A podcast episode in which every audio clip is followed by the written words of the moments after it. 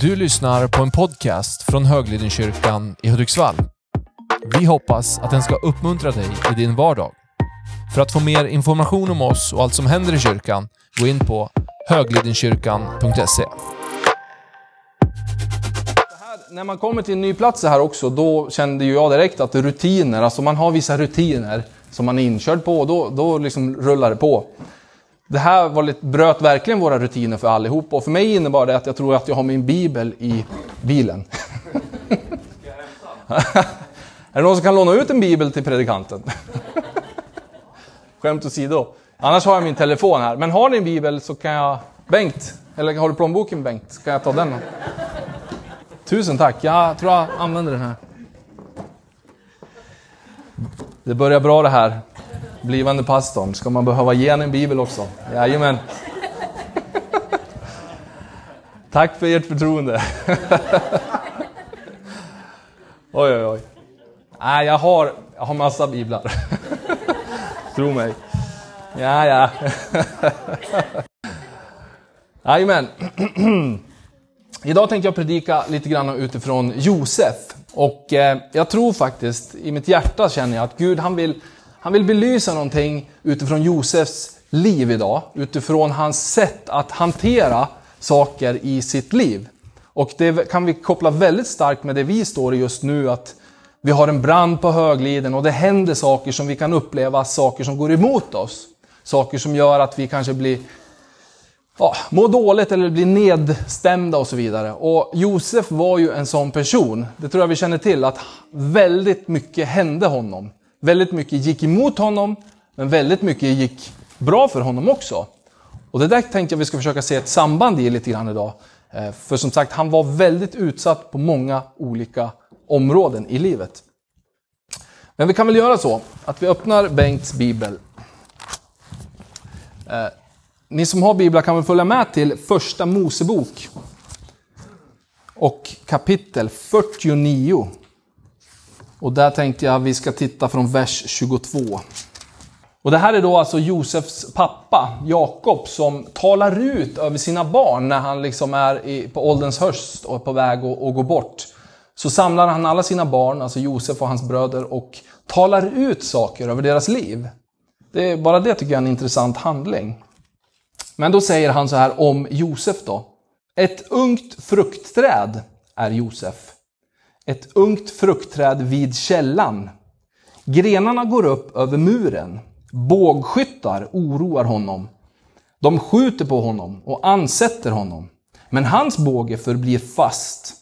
Och hans händer och armar spänstiga genom, genom dens händer som är den starke i Jakob. Genom honom som är heden, Israels klippa.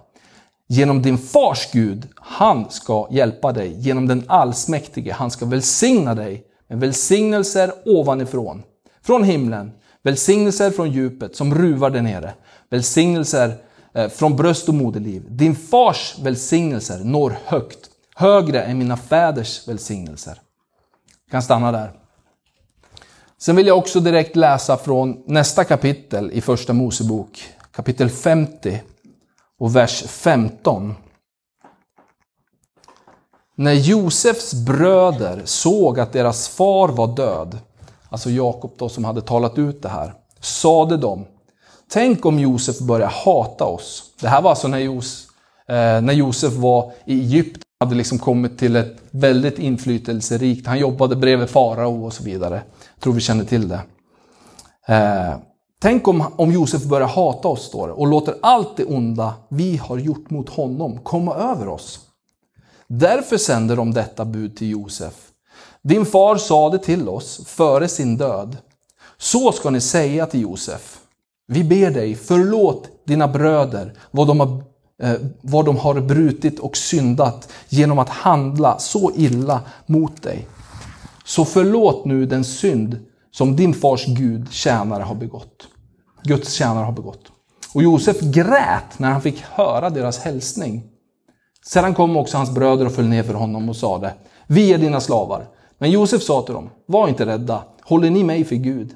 Ni tänkte ont mot mig, men Gud har tänkt det till godo genom det som nu har skett för att bevara många människors liv.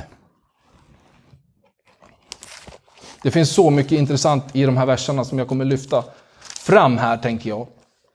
Josef han var utsatt för väldigt mycket, framförallt från sina bröder. Ni vet, han, de försökte döda honom, försökte sälja honom och så vidare.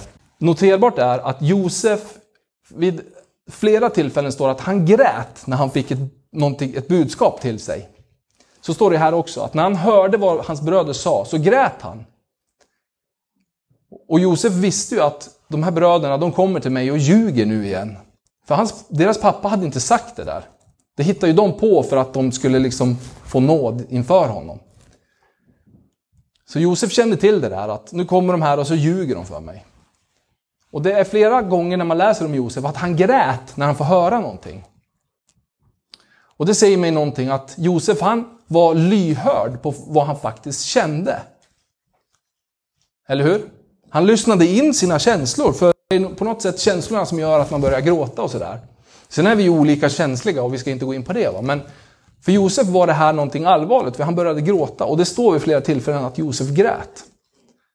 Men en viktig del i vad Josef gör, när han känner någonting, när han upplever de här sakerna, de kommer och ljuger för honom, eller vad det än nu må vara. Det är att han låter sig inte kontrolleras av känslorna. Han, han bejakar känslorna, och det ska vi göra tänker jag. Men han låter inte känslan ta över hans reaktioner och hur han agerar. Det är den första punkten som jag skulle vilja lyfta fram idag. Josef var med om så mycket i sitt liv. Både dåligt men också bra saker. då. Eh, men en nyckel är hur han hanterade de situationer som kom upp emot honom.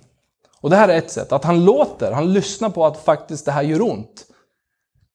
Det här träffar mig och han börjar gråta.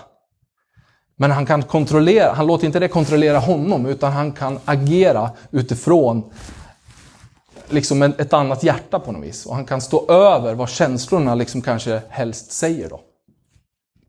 En annan sak som är väldigt liksom genomgående med Josef, det är att han väntade inte på att bli en offentlig person innan han var liksom trofast och, och tjänade Gud. Ofta, så, ofta, ibland i alla fall, så är det så att vi går och väntar på den stora dagen när jag ska få träda fram. När jag ska få liksom bli den som jag tänker att jag ska vara. Där, där jag har mina hundratusen följare på Instagram eller vad man nu anser som någon form av framgång idag. Men Josef, han var i det dolda så var han trofast, han hade sin integritet, och han tjänade Gud med ett trofast hjärta innan han hade någon form av inflytande på människor. Det var också en nyckel för honom att bli den han faktiskt blev. För det, det är så att Gud, det du är i det fördolda, det kommer Gud att lyfta fram i det offentliga. Så är det för oss alla. Och ibland så får vi inte den, du får kanske inte den cred, som man säger, som du kanske förtjänar. Och man kan uppleva orättvisa. Jag vet att det finns så mycket bönegeneraler till exempel. Som aldrig får möjligheten, eller vissa ser det inte som en möjlighet heller, utan som en risk att få gå fram här och säga någonting. Eller att få den upphöjelse som man faktiskt tycker att man förtjänar. Och ibland kan det där vara jobbigt för oss. Men som Josef här, han var trofast mot Gud och han visste att Gud ser mig. Gud är med mig i allting. Och när man är trofast i det dolda, i det lilla, det vet vi också, där kommer Gud att lyfta fram i det offentliga. Så det var det också som hände med Josef. Han väntade inte på att vara en person med inflytande innan han började liksom trofast att känna Gud. Utan det gjorde han i stort sett genom hela sitt liv. Och jag gillar det här med känslorna också. För om vi låter känslorna kontrollera oss. Om du låter dina känslor kontrollera dig idag, då kommer ju de liksom på något sätt definiera din nivå Alltså om, om, om, du kommer aldrig komma högre än vad dina känslor är. Liksom. Och det kan vara så enkelt som att, nej men jag kände inte för att göra det. Kommer du till en sån situation då, att nej men jag känner inte för att göra det. Jag känner inte för att dela det där med min arbetskamrat. Nej. Men du vet, det är där tron kommer in. Tänker jag. När du och jag inte känner för det. Det är inte så att vi, har, vi, har, vi, vi liksom ger ju inte våra känslor eh, till Gud, till Jesus på det sättet. Utan vi sätter ju vår, vår lilla tro till honom. Som han kan använda och göra någonting av. Så det vill jag också trycka på att låt inte känslorna eh, ta kontrollen över dig. Var, bejaka dem och lyssna in dina känslor. De vill säga dig någonting. Men låt det inte bli det som kontrollerar dig. För jag tror att det kommer begränsa din liksom, future, din framtida nivå. Utan våga gå på den tro som du har satt till Jesus. Och den kan vara liten. Den kan vara väldigt liten och det är den för oss många gånger. Jätteliten många gånger. Men våga låt den tron, våga ta ett steg på den lilla tron ibland. Där tror jag det kommer hända någonting väldigt stort. Så att när vi inte känner för det, det är där tillfällena för tron att kliva in. Sen är det ju underbart när vi känner för det. Det blir ju en liten annan grej då. Då kanske vi tycker det är roligt på ett annat sätt. Och vi är ju människor och vi har våra känslor. Och Gud har skapat oss med det. Och de ska få finnas, absolut. Men de kan inte kontrollera oss på det sättet. Tänker jag. Alright. Vi tittar igen på femte, eller första Mosebok kapitel 50 och i en vers där, där det står så här. Vers 20. Ni tänkte ont mot mig. Men Gud har tänkt det till godo genom det som nu har skett för att bevara många människors liv. Ni tänkte ont mot mig, säger han till sina bröder. Men Gud, säger han, har tänkt det till godo genom det som nu har skett. Du vet, Gud kan använda det som är till ont. Genom det kan han använda till gott. Vi får komma till teatern idag på grund av någonting som vi tycker är ont i grunden. Men Gud kan använda det till något gott. Amen. Och så är det med saker som kommer emot dig och mig i livet. Gud kan använda genom det som är till ondo. Genom det kan Gud göra till gott. Och då säger inte jag att Gud skickar dåliga saker på dig. Det kommer han inte göra. Men livet är som det är. Vi känner till det. Vi har dalar och vi har toppar. Och saker kommer att hända. Det finns inga löften på att om du tar emot Jesus och blir frälst, då kommer hela ditt liv vara en spikrak kurva uppåt. Så, det funkar inte så. Däremot så tror jag att vi kommer att få verktyg och vi kommer få en styrka och en inre kompass som leder oss genom det som händer. Och när det kommer någonting som är till ont för oss, då kan Gud göra, genom det kan han göra till någonting gott.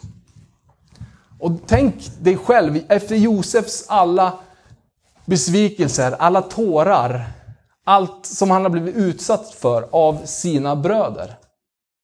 Det är någonting han gör för att kunna hantera det här på ett sånt sätt. Jag hade blivit skogstokig på mina syskon. Förmodligen. Om de hade kommit och ljugit för mig igen. Om de har hållit på så här ett helt liv. Man säger att Josef var typ 50 plus här.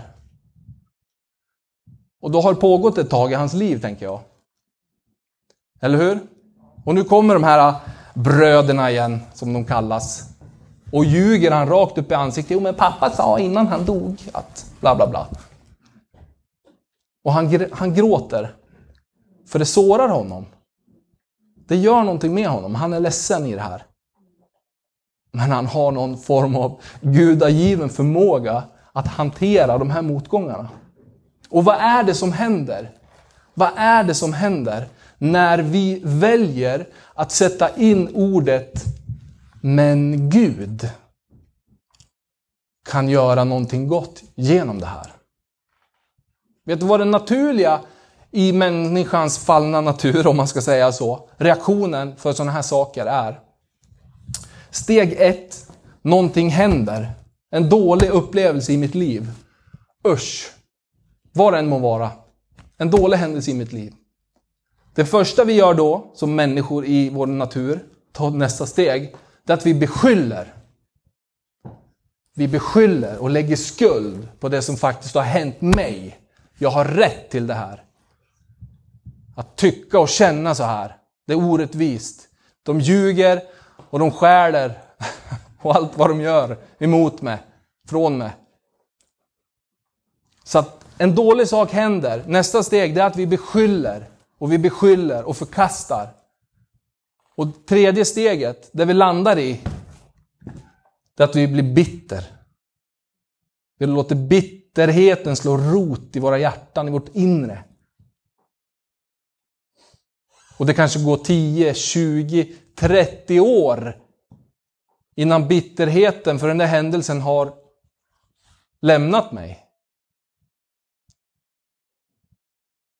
Det fanns otaliga tillfällen när Josef i sitt liv hade kunnat låta bitterhet slå rot gentemot hans bröder. Där han hade makt och myndighet att totalt förkasta dem.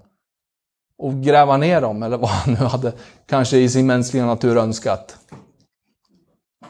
Men Josef gör någonting som jag tror att Gud vill belysa för oss idag. Det är att han sätter in ordet men Gud har tänkt någonting gott genom det här onda som har hänt. Där har du och jag makt och myndighet att göra valen. Ja, men jag har rätt. Om någon gör si och så mot mig, då har jag rätt. Ja, absolut. Livet är orättvist, så du kan känna att du har rätt.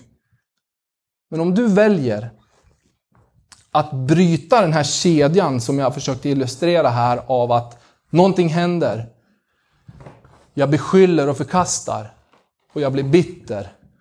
Om vi väljer att bryta den där kedjan och inte gå den där vägen, någonting ont händer, där kan vi inte riktigt styra över, för det kommer vi möta händelser. Men om vi väljer att inte gå in på den här vägen av att bli beskylla och förkasta och bli bitter. Om vi väljer att säga, men Gud kan och han vill göra någonting gott genom det som var till ondo för oss. Och det här det är bara så starkt i mig just vid det här tillfället när jag pratar om det här. För att jag, jag bara känner att det måste få sjunka in i våra hjärtan att vi har, vi, ja, vi har rätt. Vi har rätt att tycka. Vi har rätt att vara ledsen. Bli ledsen. Det är helt okej okay att vara ledsen. Vi behöver bli ledsen ibland. Vi ska läsa också varför. Vad vinner man på det här då? Att göra så här? Vad vinner du på att bryta den här kedjan och lägga in men Gud har? Det står i slutet på vers 21. Genom det som nu har skett för att bevara många människors liv. Säger Josef. Att välja att gå den här andra vägen kommer göra någonting, inte bara för dig, för många människors liv. Om jag väljer att gå till förkastelse och beskylla och gå in i en bitterhet, då kommer den här bittra bitterheten sätta prägel i mitt liv. Det kanske är den där personen då. Låt säga en person som har gjort saker emot mig och det är fel det den här personen har gjort. Vad kommer det göra med mig? Jag kommer bli bitter och när jag kommer upp i samtal, jag kommer ha behov av att prata om den här bitterheten. Jag kommer liksom fortsätta strö ut bitterhet runt den där personen. Och det kan bli en sån stor grej så att det tar upp väldigt mycket av mitt liv av min tankeverksamhet. Och det gör någonting med mig och med min omgivning. De får den här uppfattningen om den personen. Och så fortsätter det så här. Så sår man den här bitterheten och sprider den runt omkring sig. Men genom att välja och sätta in, men Gud kan och vill genom det onda göra någonting till gott för många människors liv. Står det. Där tror jag att du och jag har en superviktig uppgift idag. När allt är globalt, när vi vet allt, så att säga, nästan till om alla, hela tiden. Var en person som sätter in men Gud kan och vill. Ta den frasen och bryt den här kedjan och så går vi in i en annan riktning. För där har vi en kallelse. Som församling. Som Guds folk. Ja, men den här personen gjorde ju sådär mot dig, Micke. Ja, men det sårade mig verkligen, kanske Micke säger. Men jag tror att Gud kan och vill göra någonting till gott genom den händelsen. Det tänker jag tro Gud om. Det händer någonting om man börjar säga det. Det händer någonting om man börjar tänka så. Och Josef genom alla år förlät, han grät, han förlät, han grät, han förlät, han grät, han förlät. Så mycket. Så det tror jag bara är Guds hjärta till oss idag. Att det kommer sätta dig och mig fria ifrån massa saker. Framförallt för många andra människors liv kommer det göra väldigt mycket. Om vi kan lägga ner vår bitterhet och lägga ner vår beskyllning och förkastelse av saker som händer och kommer emot oss. Och det Josefs pappa också talar ut över honom. Han säger Josef är ett ungt fruktträd. Och spänstig och så vidare. Hans pappa skulle jag kunna sagt Åh Josef, han är, han, är, han är verkligen ett stackars offer. Som har varit med om så mycket tragiska saker. Och dina bröder Josef, vad de har gjort med dig. Oj, oj, oj, oj. Man som pappa-hjärta kanske hade liksom kunnat varit lite omtänksam eller liksom så då. Nu hade han ju för sig sett också vad Josef hade blivit. va. Men ändå, han valde inte att säga att Josef är ett offer eller någonting sånt. Utan Josef han är ett ungt fruktträd. Och så står det så här. Ett ungt fruktträd vid källan. Jag vill, jag vill vara vid källan. Jag vill i min liksom, varelse vara ung, absolut. Men inte för ung vill man vara. Man vill ha lite erfarenhet och man vill ha lite så. Va? Lite ont i ryggen ibland och det tackar man ju inte nej till. Eh, men man vill vara vid källan, tänker jag. Och min, min parallell idé, det är att jag är vid min faders källa. Att jag är och tar inspiration ifrån Bibeln, för det gör jag, tro mig. Jag läser Bibeln, som sagt. Där, man vill vara vid källan. Och det behöver du alltid vara. Om du går, googlar någonting och så vill du veta någonting. Du, behöver, du kan inte bara läsa de första resultaten kanske som kommer upp. Utan du måste gå till källan av det som sägs. Det känner vi till va? Men ändå. Så är det också i våra kristna liv. Du behöver ha källan. Det är bra, vi är fantastiskt. Gudstjänsterna här, det, det är bra grejer. Eh, jag läste i en bok här som jag tror att många av er har läst, men där man refererade till våra gudstjänster som en fast situation på fotbollsplanen. Och ser man till exempel i svenska landslaget i fotboll, så är fasta situationer en bra möjlighet till att göra mål. Eh, fasta situationer kan vara hörnor, frisparkar. Ja, jag känner att jag blir, kommer på fel spår här, men jag måste bara dra det här nu. Eh, en fast situation på plan, det är en möjlighet liksom att, och är man bra på dem, då kan man faktiskt vinna matcher. Och då menar han på att om vi gör bra gudstjänster, då kommer vi dra till oss människor, vi kommer få berätta om Jesus. Och vi kommer kunna hjälpa folk att lära känna Jesus och ta sitt beslut. Och det är fantastiskt bra och viktigt. Men det är inte de fasta situationerna, det vill säga gudstjänsterna, som är källan till mitt kristna liv. Det är inte heller någon nyhet, men det funkar ju så att vi behöver sitta vid källan när vi lever vårt kristna liv. För om jag bara Gå på gudstjänst en gång i veckan så här, det är bra och du kommer vara upplyft och Gud kommer göra saker i ditt liv. Men måndag morgon, tisdag morgon, torsdag kväll, whatever. Där behöver du också sätta in det, liksom, Gud i ditt liv. Han vill vara med dig ständigt, dygnet runt. Så att källan, att sitta vid källan. Grenarna, säger hans pappa här om Josef, når upp över muren. Bågskyttar oroar honom. De skjuter på honom, ansätter honom. Men hans båge förblir fast. Och hans händer och armar spänstiga. Alltså, det känner vi också igen. Det kommer pilar emot dig. På olika sätt. Man kan kalla det vad som helst. Det kanske är ett Facebook-inlägg. Det kanske är någon som säger något. Det kanske är en brand i lokalerna. Som vi kan uppfatta som pilar på olika sätt. Men vad gjorde Josef? Han höll sin båge spänd. Totalt fokuserad. På sitt uppdrag. Han visste vad han var där för att göra. Och jag vet inte om någon har hållit på med bågskytte eller pistolskytte eller jakt eller så va, men när du liksom går upp i anläggning och ska skjuta, avfyra ett vapen, då är det väldigt, väldigt jobbigt och störande om saker kommer emot dig och saker händer. Det är till och med jobbigt om det blåser lite för mycket.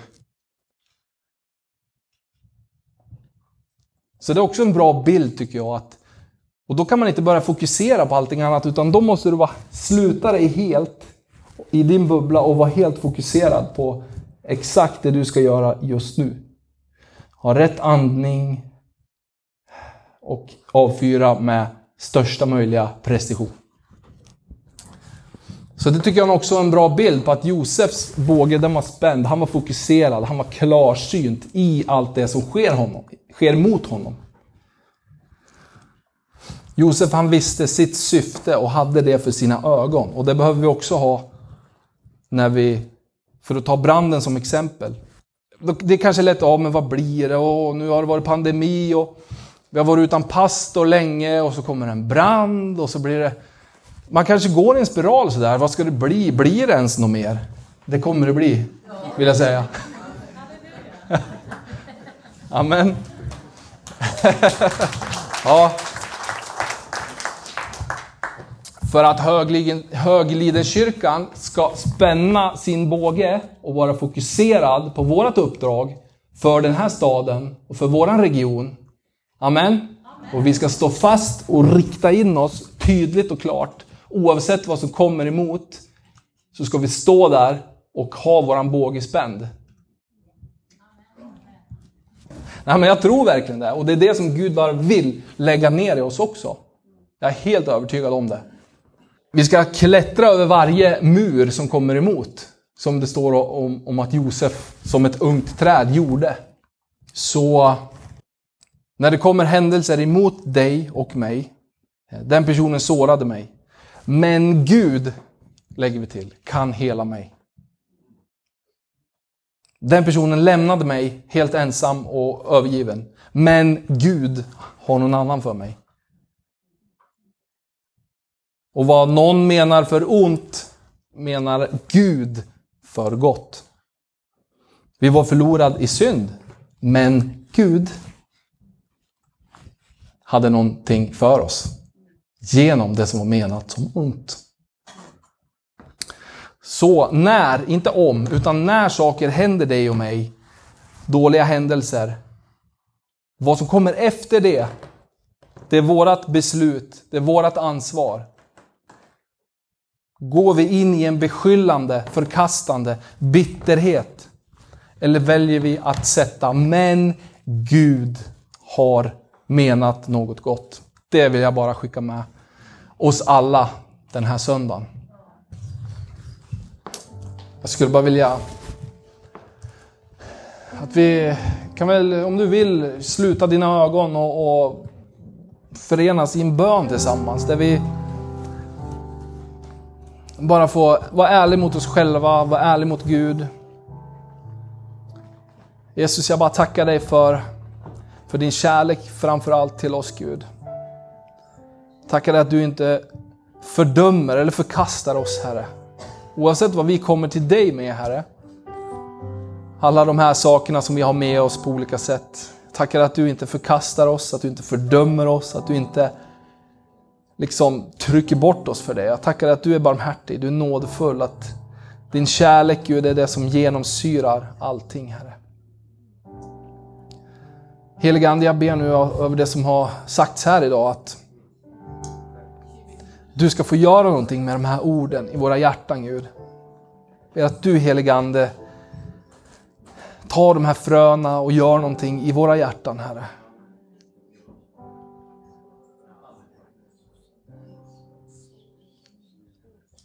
Tack helige Ande för det. Du låter det bara gro i oss på ett eller annat sätt. Då. De gånger vi har gått in i bitterhet Fader, för det gör vi ibland. Så vill jag bara be, förlåt oss Gud. Och hjälp oss att komma över. Hjälp oss att komma vidare Herre. Och det kan finnas situationer som vi själva inte vet Herre hur vi ska handskas med eller hur vi ska komma över. Men där ber jag helige Ande att du kommer med vishet. Att du kommer med din väg.